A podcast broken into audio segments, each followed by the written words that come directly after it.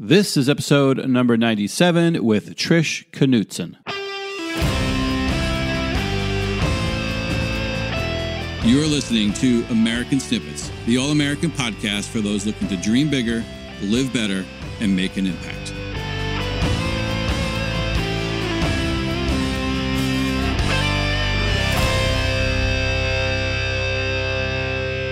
What is going on, everyone? Welcome back to American Snippets. Thank you so much for tuning in to today's show.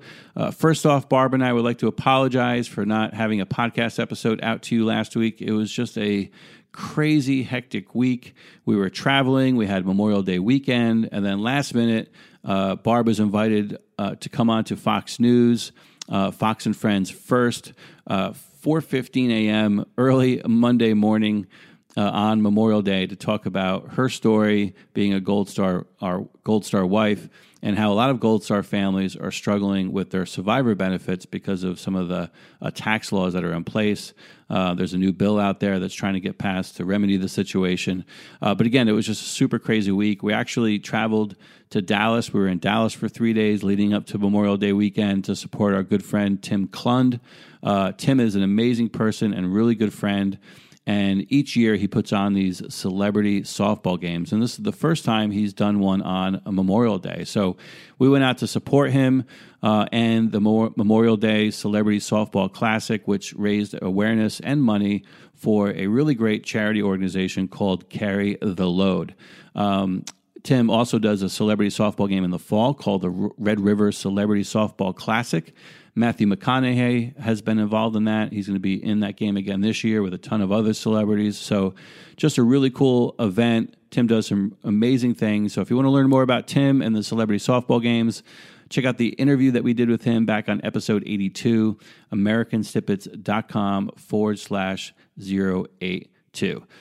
So again, we don't miss many podcast episodes. We're pretty consistent here with delivering one each and every week for you. Sometimes two, you know, twice a week. Um, but we're going to make up for it with today's episode. Uh, we have an amazing guest for you, an amazing interview. Her name is Trish Knutson. And Trish broke through age and gender barriers to earn the point position on a Phoenix SWAT team. She was living her dream in one of the most dangerous jobs out there until the day she was shot on duty. Having overcome trauma and challenges from the time she was a little girl, Trish tapped into her hard earned resiliency skills to rebuild her life yet again when she could no longer continue in the career that she loved. Trisha's story is not only compelling, it offers lessons and insight for anyone feeling overwhelmed with pain, grief, and odds that are stacked against you. So, without further ado, here is Barbara Allen with Trish Knutson.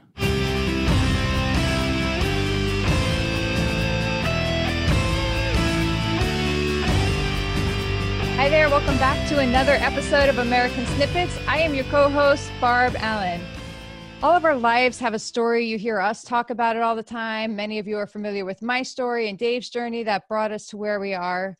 Um, a lot of us have arcs in our lives. It's not just one central story. If you live a full and invested life, you tend to have several different story arcs in your life. That is just my own personal opinion, but I feel like the more arcs you have, the more invested you are into your world, which leads it into all sorts of areas that you can never anticipate.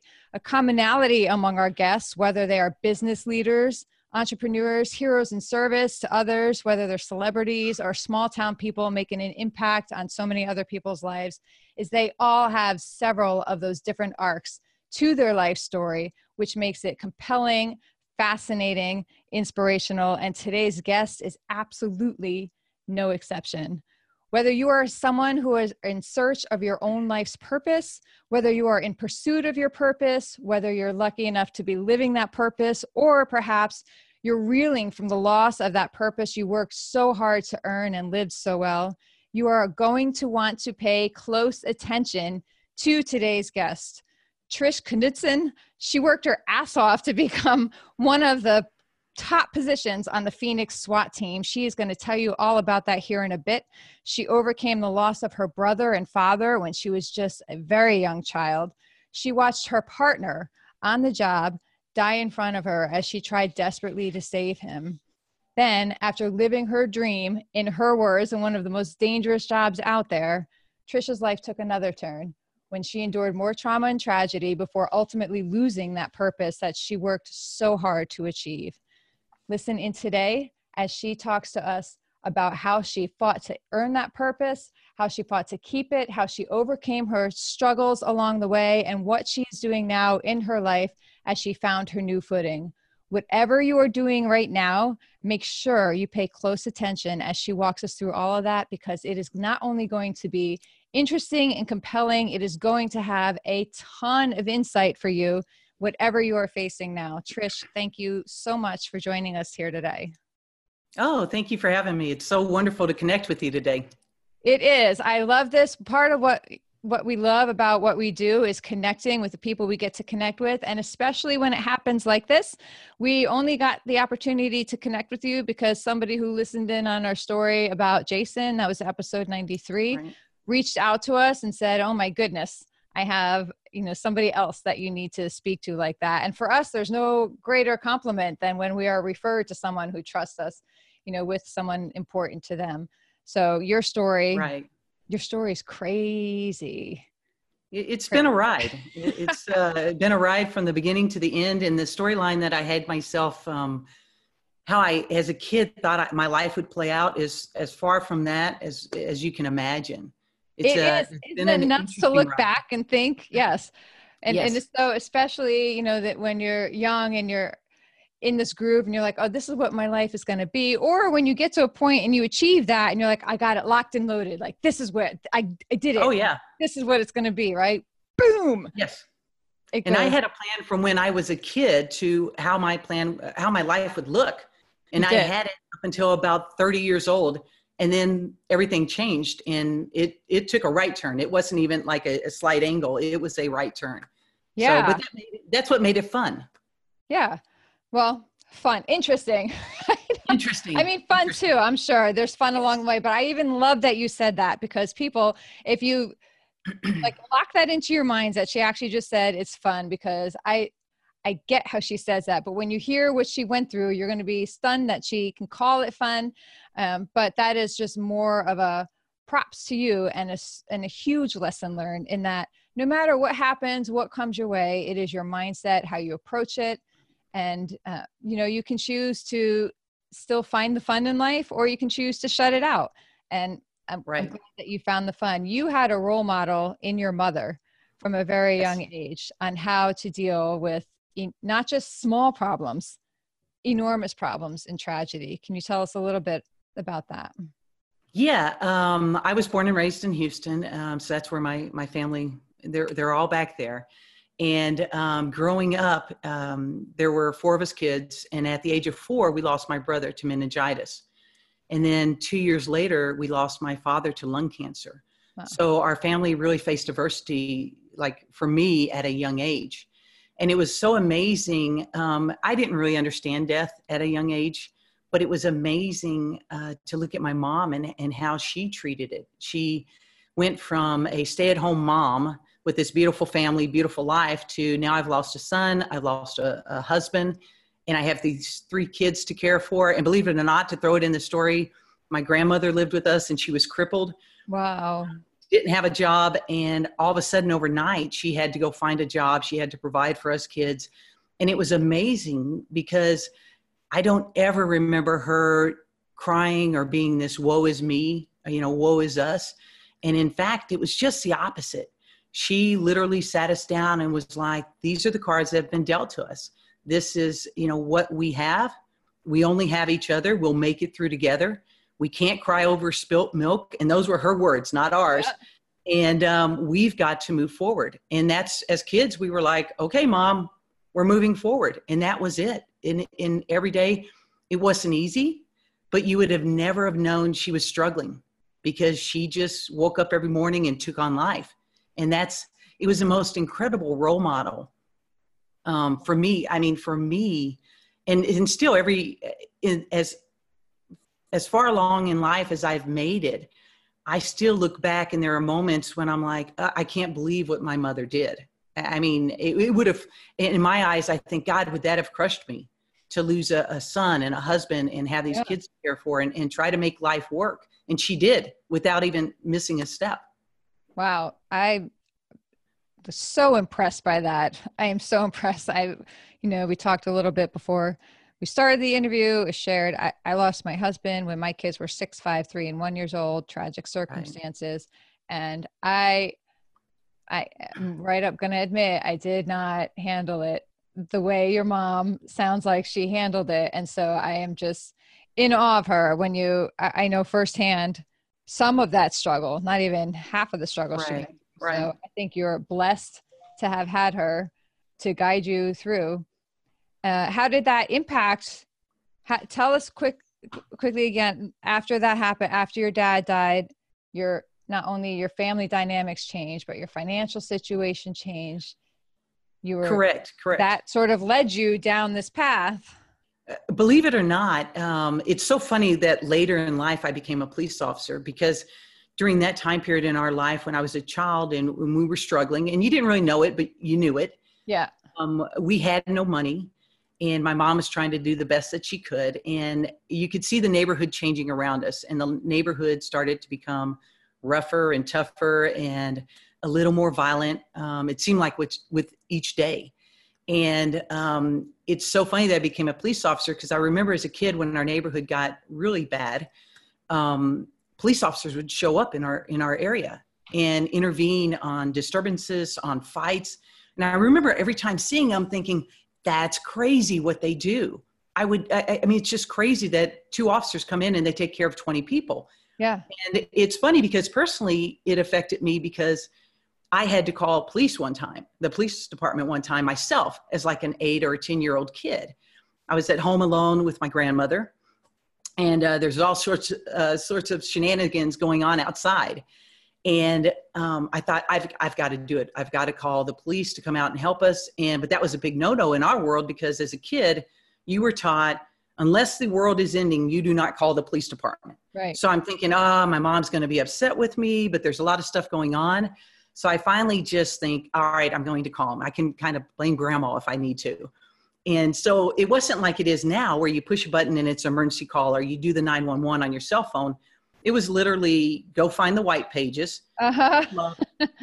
you know, uh-huh. thumb through them, find the page that lists the emergency numbers, and then punch in or dial in, you know, the rotary phones, dial in the number. And 10 minutes later, you're connected with the police department on the other end right. of the line. And I remember calling and telling them what was going on. And in a few minutes, an officer comes to the door and no offense to him, but when he knocks on the door, I open the door and he kind of has that, hey, little miss, what can I do for you? And he was this small structure or small framed officer. Um, and he looked, if I was 10, he might have looked like he was 15. Right. And I thought, oh my gosh. And I'm looking out the door thinking, where, please tell me you brought more people. And he just is like, what's the problem? And I tell him, and he's like, I'll take care of it. And he takes off. And I shut the door like, he's going to die. Literally, they're going to eat him alive out on the street. And it's funny because he came back and he told me, he goes, ah, problem solved. And if you have any other problems, get a hold of me. And he walks off, gets in his car, and leaves. And I remember, distinctly remember saying to myself, I will never ever do that job. That's the one time and only that I've ever said, never ever. I will never yeah. do that.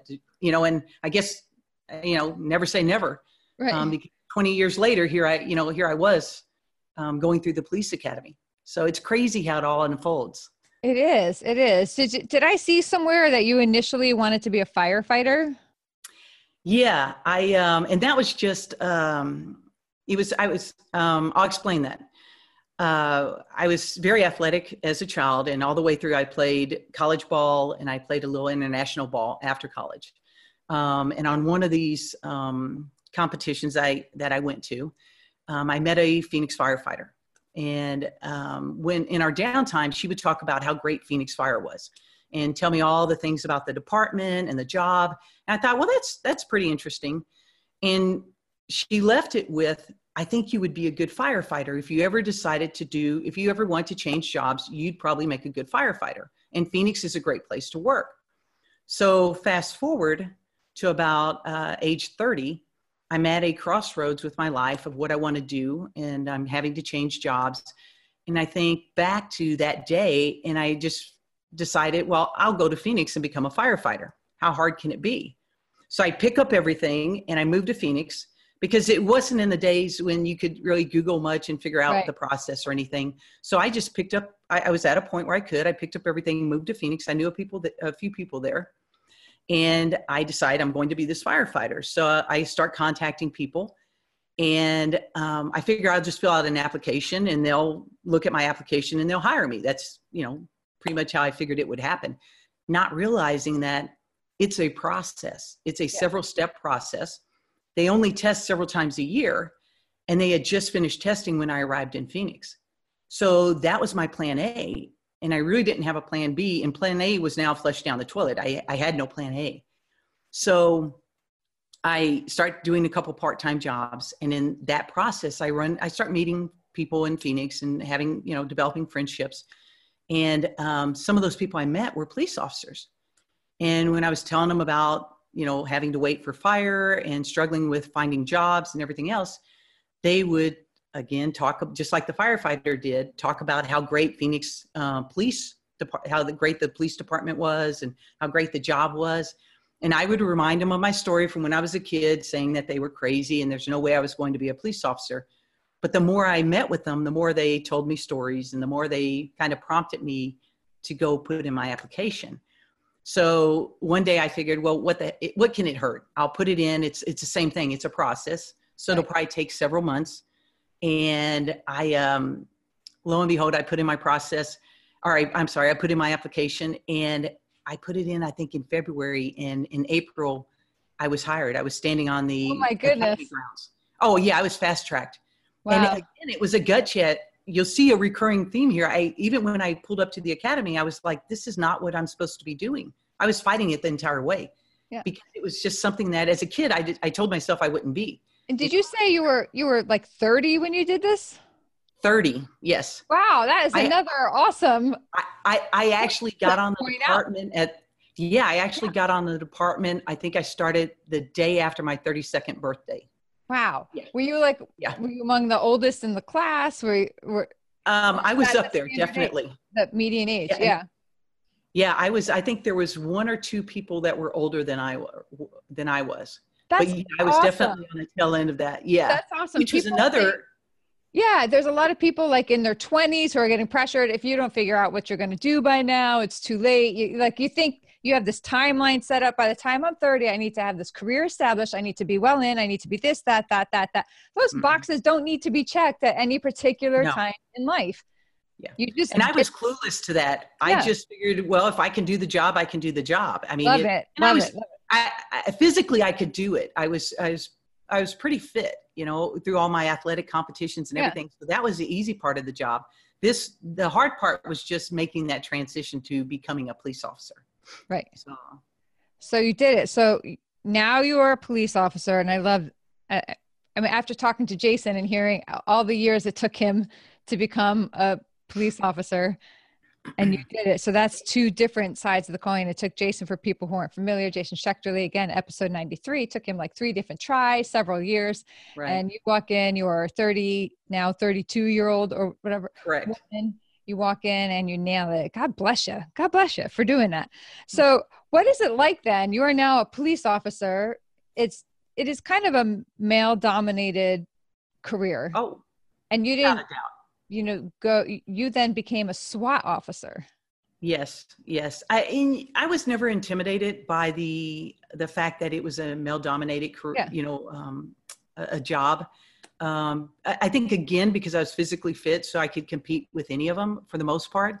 Um, and I, I, being a police officer was incredible. It was so so much fun, so exciting, and you really, it wasn't so much guy girl out there. It was just you, it was officer to officer. Awesome. Um, so yeah, it was a, an, a pretty incredible ex- experience. And where I struggled initially with the should I be a police officer, once I hit the streets, there was no question. I was bought and paid for because it was just so much fun uh, until it wasn't. And as you well know, um, Jason and I share somewhat of the same experience with the the tragic events that can happen in police work. Yeah. Are you open to talking about what happened? Sure. Um, I was about a year and a half on the department and uh, again, living the dream, having fun every day. And we had a very close squad. And back in March of 1999, uh, one of my squad mates, who was the best friend of mine at the time, was ambushed and, and killed in the line of duty. And I actually responded to the scene. Um, it was, I actually responded to the vehicle that he was in and uh, with another officer did CPR on him.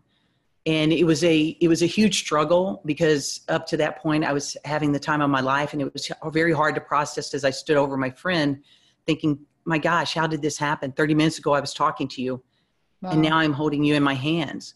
Wow. And I'm trying to breathe life into you and knowing the reality of it, reality of it in my head because realistically I knew that he had passed. Yeah. But I was trying to do everything I could to make that not be true. Um, and that that day really um, it redefined me as a, a as a police officer. Um, we all struggled with Mark's loss. It, it, destroyed me, if you know, with his loss. Um, it made me feel vulnerable. Um, it made me question the community that we worked for because it was one of those where, as I'm standing there with him, I'm thinking, we gave we we give our community everything we have every day and this is what we get in return yeah. and i i quickly realized because the community came to um, support us um, right after the event and they made it um, they really uh, they told us in so many different ways how this was not reflective of the community that we worked in that these were bad apples in that community. These were bad people that were in their community, but it was what happened was not reflective of the community. So that was nice to hear right away. I bet. Yeah. It it actually gave me his death gave me uh, meaning to the job. It wasn't just a job anymore after his death. It was I, it, I had purpose. It was the every day I hit the streets. It was about Mark not letting his death be in vain. It was about the community not ever having anyone in the community experience the hurt that I felt that day when we lost Mark. Yeah. So it kind of redefined how I who I was as a police officer, which was actually a pretty incredible experience to go through. It was very heartbreaking, but you know, once you make it out, you know, you, it it transforms you. Well, is is there something you can think of? If you knew, say, for instance, you knew somebody going through that same exact thing right now, uh, whether it be another police officer or someone who just had something like that traumatic happen to them that they feel like at first changes everything for them makes them question their life their purpose their career what they're doing. Is there something that you held on to that helped you get through that that you think may be able to help other people do the same i think the thing that helped me the most was when i identified i can't make it through by myself that this problem was so much bigger than anything I'd ever dealt with. Even though I'd dealt with death early on in my life, this was so different. It was a violent death. It was the, I was just talking to him and now he's gone. And I think for me, um, one thing the department did that was really nice was when we did go back out onto the streets, they sent the SWAT team over to ride with us. So as we went out on the street, we had this badass sitting next to us. And they, they um, you didn't feel as vulnerable with them sitting next to you, of course. And then they also were seasoned officers. And what they brought to me was, I've been through this before. I'm telling you that we can make it out on the other side. You just, we, we'll do this together. And wow. it was the first time, because of the way I was raised, it was always, if you have a problem, you take care of the problem yourself. Mm-hmm. So that's my attitude going into this. And very quickly, I realized I, I can't take care of this one by myself and that's where these seasoned officers were put in place for put in with you know in place with us yeah. to take us along and go we get it you're struggling but we will help you through this this ride you're not going to walk this walk alone we're going to be with you every step of the way and if i could bring if i could tell people anything that would be it is that you don't walk the walk alone. When the when it gets dark and when it gets difficult there are so many people that want to help you. You just have to be willing to accept that and to acknowledge that and, and it makes the, the the the path so much easier on the on the flip side. That is awesome and i yes i learned that one the hard way but uh that's a I think great, we all do. Great, great, great message to have. So it was like you had not only people to back you up and protect you, but they served as mentors to you too, mentors in grief. Exactly.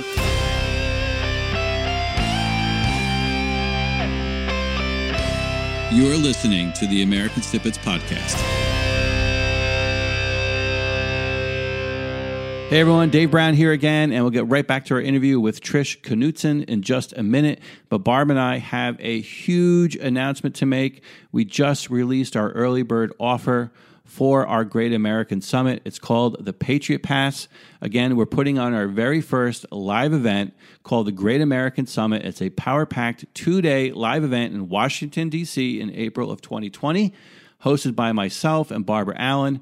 And it brings together some of the country's most extraordinary influencers, business leaders, heroes, veteran entrepreneurs, and personal development experts in what will be a high intensity, electrifying, value driven live event. There will be nothing like this going on anywhere in the country. This will not be your typical boring conference. This is the link between patriotism and personal and professional achievement. It's for those who want to challenge themselves to dream bigger, live better, and make an impact. So you're going to want to take advantage of this early bird offer and get your Patriot Pass. There's only going to be about 150 to 100 of these available. It is the most exclusive summit experience possible. It is our platinum access option for attendees who want to have the ultra exclusive experience with our event hosts, our speakers, our performers, in addition to full red on carpet treatment and exclusive access to the Great American Reception, which is a very intimate VIP mixer with Gary Sinise, Taya Kyle, and others. So you're not going to want to miss this event. You're not going to want to be there without a Patriot Pass. So go to greatamericansummit.com right now and secure your Patriot Pass today. Now back to our interview.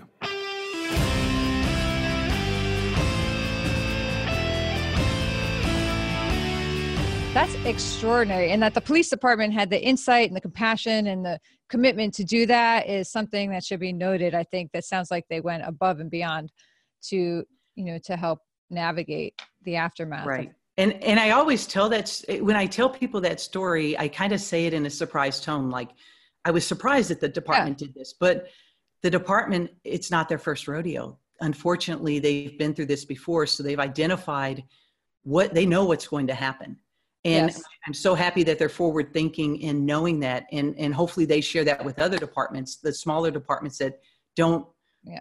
have that experience you know fortunately Even so it's a, there's plenty of institutions organizations that experience the same thing over and over and refuse to learn from them refuse to adapt Correct. refuse to take those steps so the fact that they do is like uh, to oh, me I feel like that's more the exception than the norm and, and i feel like they could and even from hearing Jason's story, how they dealt with that too, it seems like that yeah. police department is one that could be held up to others to look at to a higher standard. So, oh, is without that, a doubt. Is that introduction to the SWAT team? Is that what inspired you to pursue becoming a member of, of SWAT? Uh, you know, honestly, um, believe it or not, a little side note uh, through one of those SWAT cops that ended up in my car. Um, later on uh, we became very good friends and later on we ended i ended up marrying one of those swat cops. Yeah so what in yeah a good if there's a silver lining to every story you know story that's yep. what it is. But what was funny what inspired me to become a swat cop was that i would come home every night and i thought i had a cool job at the time. I was on our, our quick response team which we did a lot of different things. Mm-hmm. and i would come home and at the dinner table we would do the hey honey how was your day? How was your day and I would tell a story like, oh, this is a great story. We did this, this, this. And so I'd ask my husband, being on the SWAT team, well, what'd you do? Yeah. And he would start to tell his story. And I'm like, ah, oh, you topped mine again. So I got tired of being topped at the dinner table on stories. And I thought, well, heck, I'm just going to try out for the SWAT team. Why not? It just seemed like the natural progression also uh, in my life. Why not? If you're going to do something, go all in. Yeah. So I tested um, for the team. I did very well and ended up um, within the first six months of after testing, um, I got pulled over to the team, and um, I loved it. It was it was great, and um, for me, I was on a fast track with that. Also, within uh, the first six months of being on the team, I got moved up into the point cover position, which for people that don't understand that, that's the number two person in the door. Um, and to me, I felt like that was a great honor. I loved it. It was a lot of responsibility. And then uh, once our point guy, who's the number one guy in the door, retired, then I got moved up into that position. And So that was the in your 30s, leading the SWAT team through the door into ridiculously dangerous situations. This is not Right. like a normal day on the job No. for no. For We anyone. were very busy. We were uh, Phoenix SWAT team is extremely Yeah. an extremely busy team, and yeah, we yeah I was there, and I, it was such an honor as a police officer to be on the SWAT team. It was such an honor as a, a SWAT operator to be in that point position because that's a team leader position, and then to add in the female aspect of it. Um, I, I was just I was living the dream. Yeah, I was. what is was it like very- to be the first person through the door in a hostile situation? Um, you know, it's a lot of uh, training and reaction, to be honest. You have a half a second to identify the threats. And so everything happens very quickly. So you get very good at um, um, reacting right away. And that's pretty much what, what you do. The door comes open and you look at the first immediate threat and you you set the tone for everything that's going to happen behind you. Um, and it's it's exciting. It's very exciting. It's very challenging. Um, no two situations are the same. Um, some of them are similar, but no two situations are the same. But that's what makes it so exciting. Yeah, and Um, lessons applicable to life from that training. You could take everything that you just said, you could take that and apply it to life, all the challenges, everything that you face, everything that comes at you. Talk Right. then um, about there was one night where things did not go as planned, and this changed your life again. Right, right. Um, September of 2013, uh, we were called out by patrol um, to help them. They were out with an armed suspect. They were in a standoff with an armed suspect. And short story, sh- uh, a long story short, I guess, uh, we arrive on scene. We set up. We're much closer than we normally would like to be. Um, whenever you're dealing with armed suspects, someone with a gun, you want distance is your friend. Yeah. And in this situation, we were literally 20 feet away from the person. That was how it laid out. Yeah, so it was a it was a bad situation. I'll say. um, and we we negotiated with this subject uh, for hours. And um, at one point uh, the negotiations uh, it wasn't working and it turned into a, a lethal confrontation.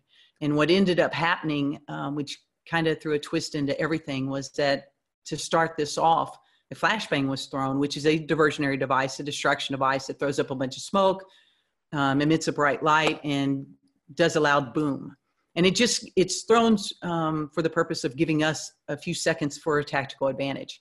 So we throw that out and it's dark so we have lights portable lighting up.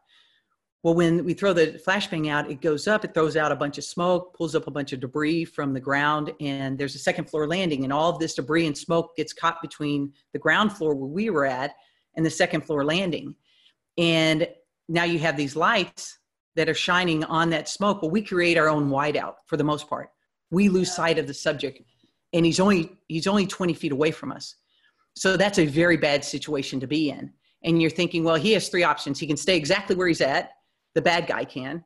He can start firing at us, and we can't see him, or he could actually get up and move and, and close on us, or move and shoot at us. And that's two of those three are very bad yeah.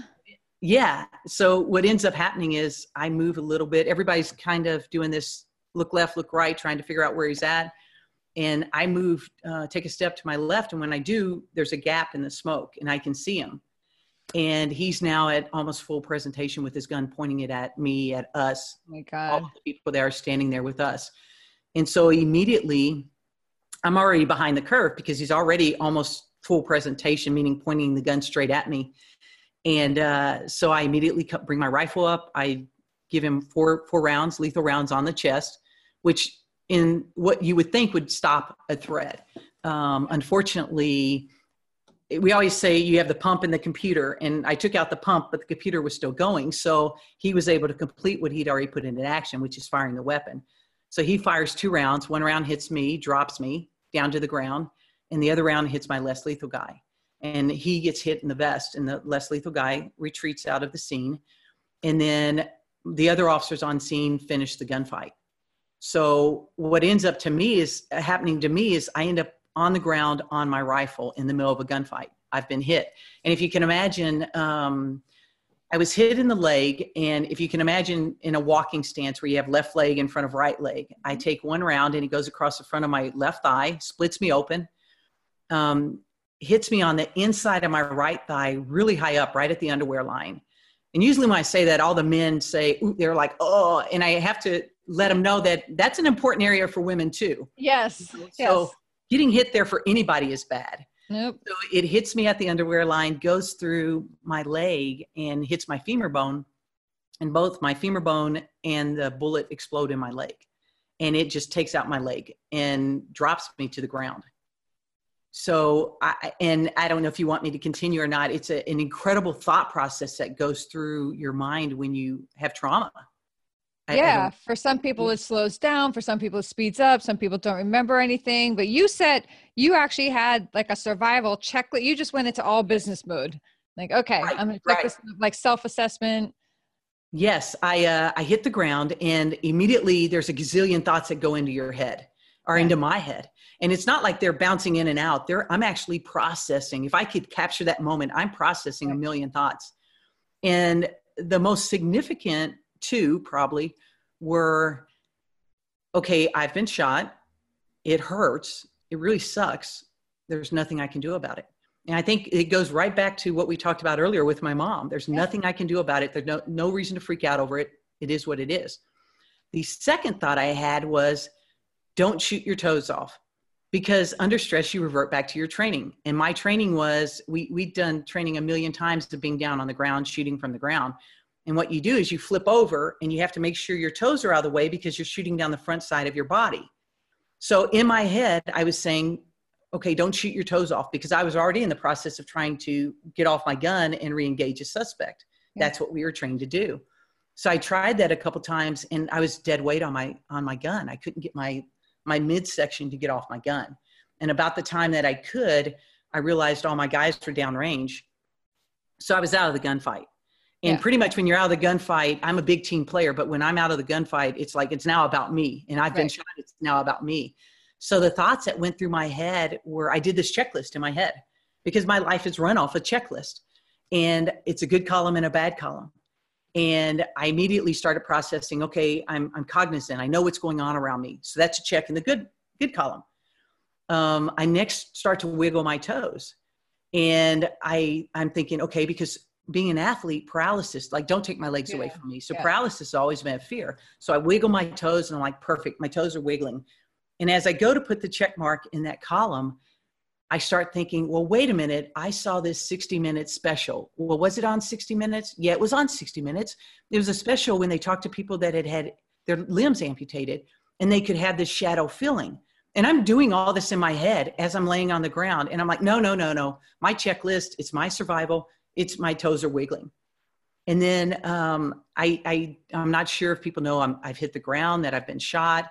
And about that time, they guys put their hands on me, they flip me over, and I'm like, check, they know I'm here. Yeah. They grab me, they start pulling me out, and I, um, I immediately, I thought that because of the force of the round, I thought that they would, um, there would be somebody running beside me saying, "Hey, I've got her leg."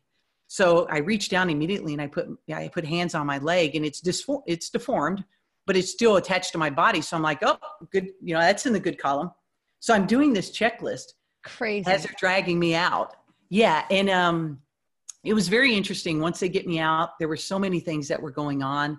They yelled. I had a couple officers that yelled, um, "I have a tourniquet," which isn't what you want to hear. I'd rather them say, "Hey, I've got a band, you know, a Right, band-aid. right, right. Slap that bad boy on and Yeah. get going." Um, but they never put the tourniquet on, so I figured, well, obviously they didn't need a tourniquet. Check in the good column.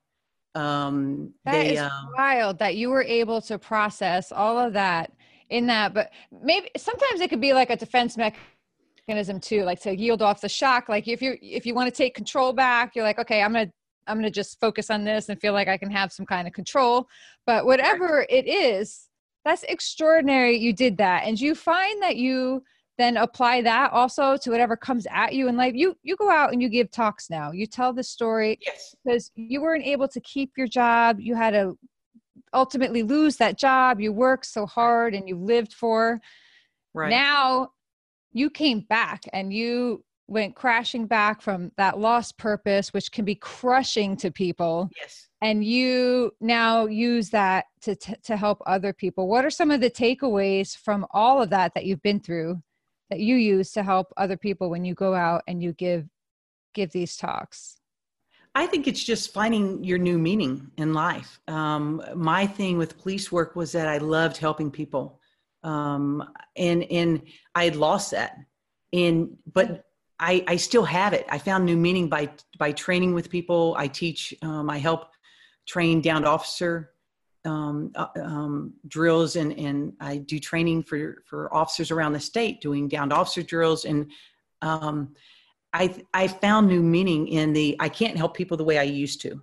So yeah. how can I still accomplish that in a different role? And that's how I do now. I go and instead of actually doing it physically I go out and I talk to people about this is how you do first aid. This is what you need to think about. This is when you're in a in, in the middle of a tragic event. You know, look to others to, for help. It's yeah. it's a connection that we have with others, and that it's a lot of we can make it through this.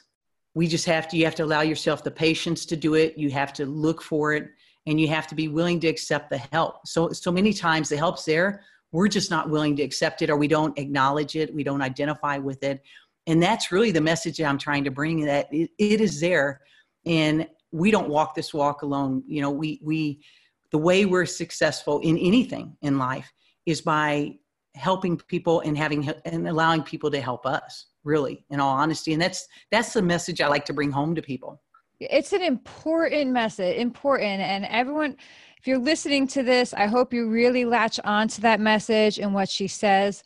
Uh, there is guaranteed something in your own life that you are struggling with that you could most definitely use some sort of mentorship, guidance, support, whatever. And do not be afraid to reach out, especially those people who are dealing with these deep, you know, very overwhelming issues and falling right. into that gap of depression and overwhelm. Do not be afraid to reach out to somebody. There are people there who can help you right. through most anything that you've gone through somebody else has gone through it before even though you may feel like nobody else has right. gone through that once you start reaching out and you look you realize you are not alone there are other right. people who have gone through that i love your message if people want to get in touch with you and find out like how to book you to come talk or share your story how can they get in touch with you uh, I'm on Instagram and also on Facebook under uh, at Titanium Trish. Um, and that was just lack of creativity. Titanium rod in my leg, so love it, it love it. Titanium, Titanium Trish. Uh, and then also I can be reached out, or you can reach me at. Um, I have a Gmail account at the Titanium Trish at gmail.com. Excellent. We'll share those from from everyone. So yeah, we'll share that information, uh, you know, on our page and our sites too. If there was something, and we're going to wrap it, we're running out of time here, so I'm going to wrap this up quickly. If if there was one thing you could tell people about police officers, law enforcement officers that you would like them to know, maybe one myth you'd like them to dispel or like to dispel. You know, is there anything you'd like people to know, especially in today's climate where maybe you know the attention is focused on those few bad seeds as opposed to the greater whole.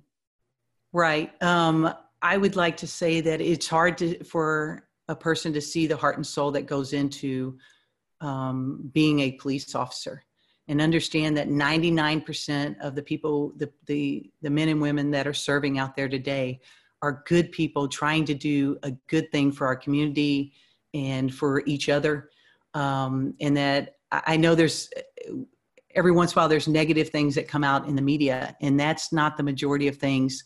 Um, there's a lot of heart and soul that goes into this job, and this job is not an easy job. You're deciding life and death issues in half seconds. So be patient and understanding. Um, and police officers deal with a lot out on the street, but for the most part, um, it's hot, heart and soul when you become a police officer, most of them are bought in for the good of the community. And that's all they're looking to do is provide good things to our community, making the community better.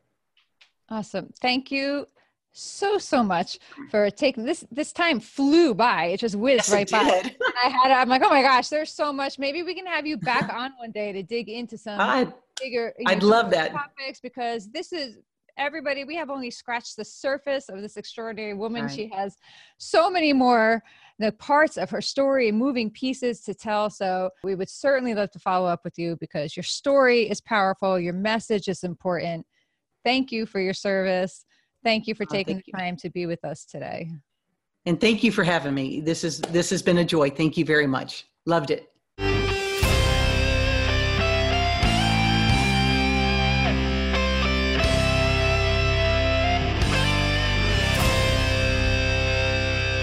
All right, everyone. There you have it. That wraps up another episode of American Snippets. Thank you so much for tuning in today.